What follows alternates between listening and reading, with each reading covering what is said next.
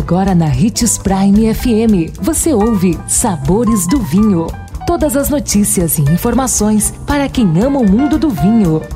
Apresentado por Sabores do Sul, Adega Emporium. Sabores do Vinho.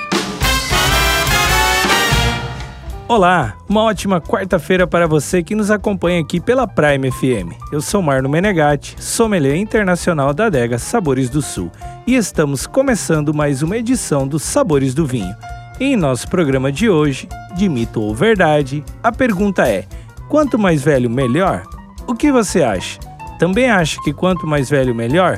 É mito mais de 70% dos vinhos do mundo não duram 5 anos. Sendo assim, sabe aquelas perguntas que surgem? Vinho não tem prazo de validade, quanto mais tempo guardar um vinho, melhor ele fica, vinho velho é que é vinho bom. Não é bem assim.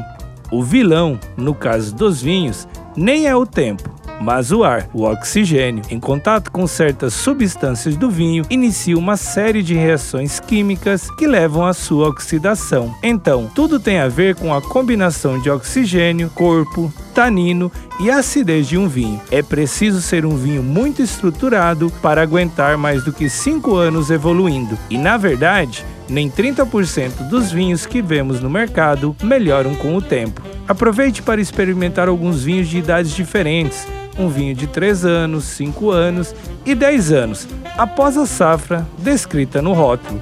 Com certeza será uma experiência única.